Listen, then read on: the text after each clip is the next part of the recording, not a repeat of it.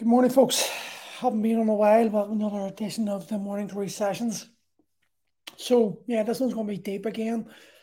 It's uh, I've haven't been on a while because, well, to be honest, I've been enjoying the kids and been enjoying myself a bit more. But I just feel we all feel, I'm sure the the the emotions and the the the stress in the air of you know the whole situation that we're going, the world's going under at the moment.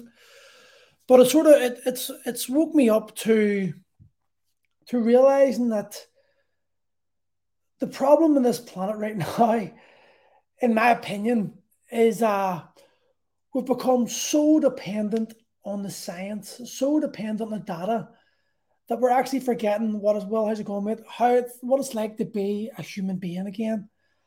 And this this reliance on we can only do what we want to do based on what these experts are telling us is safe to do and not safe to do. It's it's dividing the community, it's dividing the world, it's dividing us all. And you're either pro or against. There is no there, there, there's not allowed to be a middle ground anymore. And in my opinion, that's designed because if there's a middle ground, then that can allow us to have conversations, and that conversation can then lead to different changing people's opinions, and that isn't exactly what the, the people in charge want. They, they want us to be divided because division means it's easy to control. So it's easier for easier for us to control the, to control people, or easier for them to control. And you know, like when you think about it, the world functions on love. Whether you want to accept that or not, it's the reality. You know, if we think about it, think back to being a child, think back to being a baby. You know, you fail, cut your knee. Who do you want? You wanted your mummy. Why? Because your mummy gave you unconditional love. When you fail, you wanted a hug. She'd be there to give you a hug. Well, for most of us anyway. Josh is going. She'd be there to give us a hug. She'd be there to hold us and tell us, put us magic dust on our knees and tell us the cut's going to be okay. And that made us feel safe. And we've never moved on. But you've got to realize that in each and every one of us, that wee four-year-old child who's who's got a cut name wants a mummy, they've never disappeared. It's always always still there. But we're now in the bodies of a 35 year old man or a 40 year old woman or whatever. And society has taught us that we need to, to, to act in a certain way to be a function member of society. And in that society, love and acceptance and understanding doesn't really play a part or not as big a part as the science and data, and that we must all listen to the science and data. And that's led to a world where we're fearing each other. And we fear because we fear each other, we're scared we're scared to go near each other, and we're scared to actually, you know, we're actually scared to be ourselves, and, and we're worried about what other people think. And this social media, like you know, I'm sharing this, what I'm talking about here now, it leaves me wide open for ridicule, it leaves me wide open for abuse, it leaves it leaves the door open for arrogant, ignorant assholes to come in and try to make themselves feel better by belittling what I'm saying because they don't have an understanding.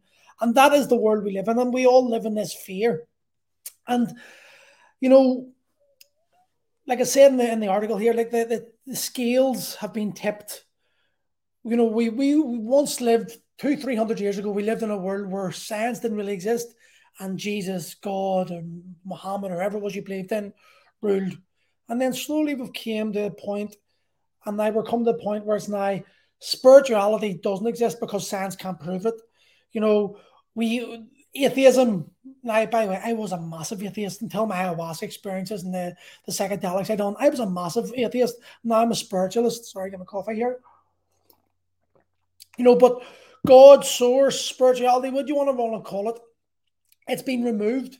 And they slowly it's coming back in, and I think more people are awakening to this fact, and that's why we've got so many people going down the, the plant medicine route because I think inside our hearts, inside our souls, there's a lot of us realizing that this world of science, this world of being told the reasons why, it just just it doesn't sit well with us. We we know there's something more to life, and it's being eroded by this need for proof. Maybe maybe the, the reality is we're not meant to know it all. And that's maybe the, the magic of the mystery of life. We're not meant to know it all. Now, listen, if you don't want to believe in God, I don't believe in God. I don't believe in like the God that like everyone talks about, the Jesus, the the Muhammad. I don't believe in that. I just believe in source. I believe that I'm, if I'm going to be honest, I believe in reincarnation. I massively, I believe I've lived thousands of lives. That's my personal belief based upon my experiences. And this is something that I think is being lost. This need to feel right, this need to feel validated is taking over the the human desire for us to just listen and accept other people's beliefs. And maybe if we were willing to, you know, the, the saying, you know, for two years one knows, so we should listen to twice as often as we speak. If we were willing to do that and maybe take on board other people's opinions, other cultures' opinions, then we would maybe learn more about ourselves, but we don't because we live in a world of social media driven arrogance where it's all about being validated, it's all about feeling that we're right, it's all it's all about this need to be accepted in society. That it's actually conditioned us to the point where we're scared to speak our own truth, speak our own minds.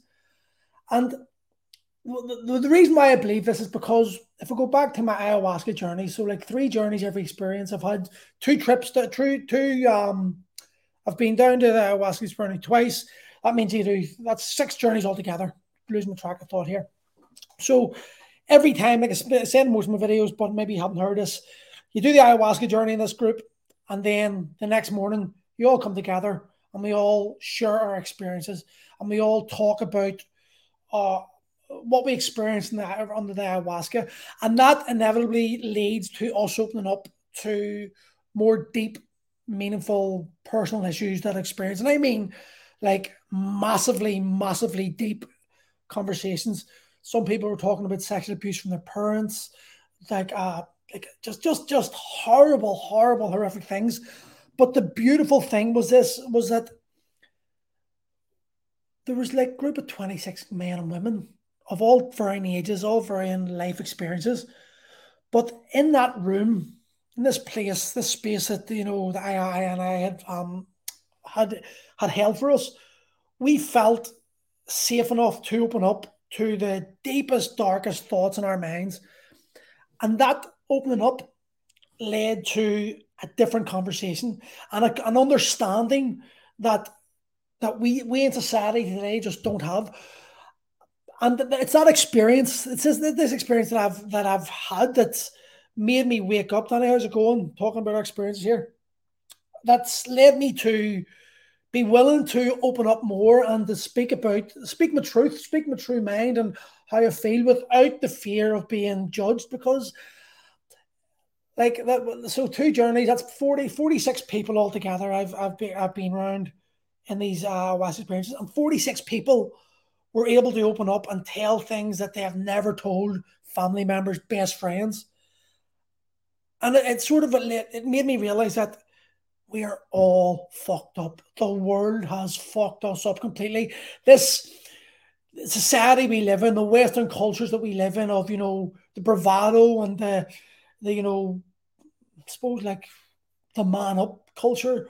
Though I do believe I'm not going to go in there, but I do believe man up culture. We need more men to be men at the moment. But this belief that we we shouldn't show our emotions, that we should be, you know, reserved and we should copy everyone else. It's led to a place where we can't actually speak about the, the things that are really holding us back in life. And um it just it just it's just led to a world of mistrust, a world of fear, a world of where people don't feel safe enough to actually speak their truth and speak their mind. And this unresolved trauma, it, it spills out. It, it, it, it, you can see it in the world today. The hatred. Go on the Twitter. Jesus, it's fucking it's a cesspool of anger and trauma because people live in a world of fear, a manufactured world of fear, a place where we don't feel that we have a voice or we can be listened to un- unless we say exactly what it is that others want to say. So we find ourselves on Facebook, we find ourselves on social media, typing the things that we want to say that and create these echo chambers where we're just getting validation from other traumatized people with similar worldviews. And if someone has a different worldview, they're absolutely destroyed. But that shuts down conversation. That shuts down what it is to be a human. And then we fucking end up in a world like this. A world where we're having to where we're having to show fucking screens on computer or phones to get into a place. And if we don't, there's there's a there's a section of community cheering them on and celebrating this and calling people dangerous. And it, man, it's just insanity. Like what is going on with this world that we have just we've allowed ourselves to get to this point when the reality is it's so fucking simple to solve. Like if we all went inside ourselves and we all looked at our own issues, our own fears, our own angers, our own like the source of the mistrust that we have in other people, other human beings, we would start seeing a lot of similarities. That was the one thing that I noticed about the, the integrations. When someone had the confidence to talk and and people listened and they and they felt safe talking. When you actually listen to these people, you learn to get more pour myself more coffee. You actually started to recognize similarities in that personal story to your own life experience. And that experience, Viv, how's it going, mate? Keep, I keep well, mate. But that um that being that being willing to open up and to actually verbalize how you truly felt led to other people having the confidence to to open up themselves. Like the, the amount of times that I walked up to someone over those six journeys and the people walked up to me and thanked me for going absolutely crazy or for opening up about something that was really personal because they they give them the strength to open up themselves. And then when they opened up themselves, it released that trauma. Like when I done the Bufo, the trauma released, I just was fucking phenomenal. It, it, I felt light. I felt like a weight had been lifted off my chest. And so many other people felt the same. We're all carrying this childhood and decades of trauma that society has just placed upon us. So much trauma that we actually don't realize it is trauma. Because so many people experience similar things that we just almost accept it as that's how society is. But that's because we that's how society is, but because that is how we have made society to become. We've allowed society to become this way. We've become so reserved. Like, think about this 18 months. How many people have avoided their families, avoided their friends, avoided hugs, avoided that heart? And listen, you can you can deny us all you want, but when you hug someone and you hold them, your heart to their heart, and you and you you, you embrace them with true love, it releases uh, like an emotion in your chemical. I'm sure there's chemical response that, that, that science can't explain. But all I know is that, like, for example, twice we have done this. Uh, every time you go down, you do this ceremony. It's uh it's like this ceremony, the fire ceremony where you divorce your parents. Bit deep, not going to go into it. But just basically you it's you writing a letter to your mother or father who you maybe are married to subconsciously. You wouldn't understand unless you've been there. And you then burn it. But afterwards, you, the Roisin gives this this meditation where you're actually divorcing a parent and there's not a dry eye in the house. No one doesn't cry at it. It's just it's so emotional. But afterwards, you go about and you make sure you give everyone a hug. Now these are strangers. Well, they're not strangers. By this stage, you're, you're day three, but they've walked into your life three days ago as complete strangers and you hug these people like you would hug your mum, like you haven't, you haven't seen her in 10 years. You just, you genuinely hold it and you can feel the love. You can feel the actual, the concern, the, the, the, concern about everyone, like a, a shared experience. And that's what it means to be human, this, these shared experiences. And when you feel safe in this environment and you feel you can speak your mind without the judgment that's going to be attributed to what modern society would do to you, it leaves you it leaves you relieved. It, it leaves you feeling like almost like weakness, years and years of like this built up trauma inside you has just been released. And you, you actually feel like, Whoa. and it's emotional.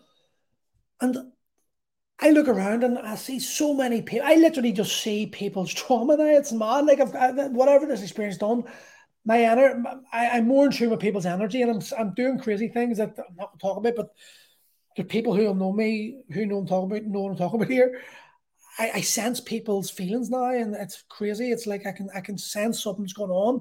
It's just like I don't see auras, by the way, or anything about, but I do feel I do feel someone's energy a lot clearer now, and I can I can sort of sense when someone's down about something, and I'm able to almost pick up on what it is they're down about. And whether you believe me or not is irrelevant to me. To be honest, I know how I feel, and, and I and people are experiencing this in personal capacity because I'm I'm able to do this. But it's like when that happens, and I start talking to people, and I'm I'm able to bring them around to open up to what it is actually is wrong with them, and they get over this fear of judgment, and then they actually they cry or or they I hug them and and you can feel the sort of like their their their energy dissipate they get they get sort of like heavy on you because whatever's weighing them down is sort of it's been released and it's like it's a heaviness been released on them, but it's emotional. It you can feel a connection, a human connection, and maybe it's because we haven't had it for 18 months now. I know it sounds like I'm waffling here, but it's a true feeling. And I think we've just we've we've been conditioned now, we've we've allowed ourselves to put these barriers up between each other. And that is why we're we're all like we're all going on social media and we're all looking for the answer. We're all looking for the we're all looking for people to make us to agree with our agree agree with our beliefs. And it forms these echo chambers. But the reality is maybe your belief isn't totally correct. Maybe you're on the maybe there's a level of it that is right, but you're being validated your thoughts by other people who think similar to you because they're equally traumatized. And if, and if they're just, if you're just looking for validation and not being challenged in your thoughts, well, then you're just putting yourself into this echo chamber, this echo bubble where you're never going to solve the true feelings. And the reality is, like, trauma's pain and the experiences we had created pain. And the only way we're going to get over this pain is by embracing these fears and, and understanding that pain is part of the healing process. And I see so many people, you know, like look, there's look at look at how we all follow football teams. Look how we all, you know, go to a certain sport, ever, because we want to a sense of belonging. We want to believe. We want to feel somewhere. It's like if you went on holiday and you go to Spain and you meet someone from this country, you automatically gravitate towards that person because they've got shared experiences. But when you might get home, that person, same person might be an asshole to you. You know, you just you wouldn't see them on the street. You wouldn't really hang with them. But, but in that environment, you feel safe. A tribal feeling you've got. So some of these tribes we we naturally like magnetite or magnet magnetically connected to aren't great for us because they're they're trauma filled and you don't they're not offering you a place where you can actually truly open up.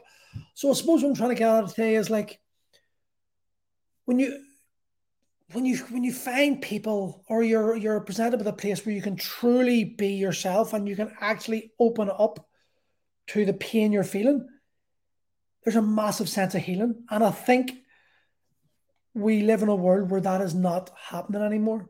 And we're not allowed to express ourselves, or we feel like we're not allowed to express ourselves from fear of being ridiculed, fear of being told we're wrong, fear of being told that these feelings that we have are not true.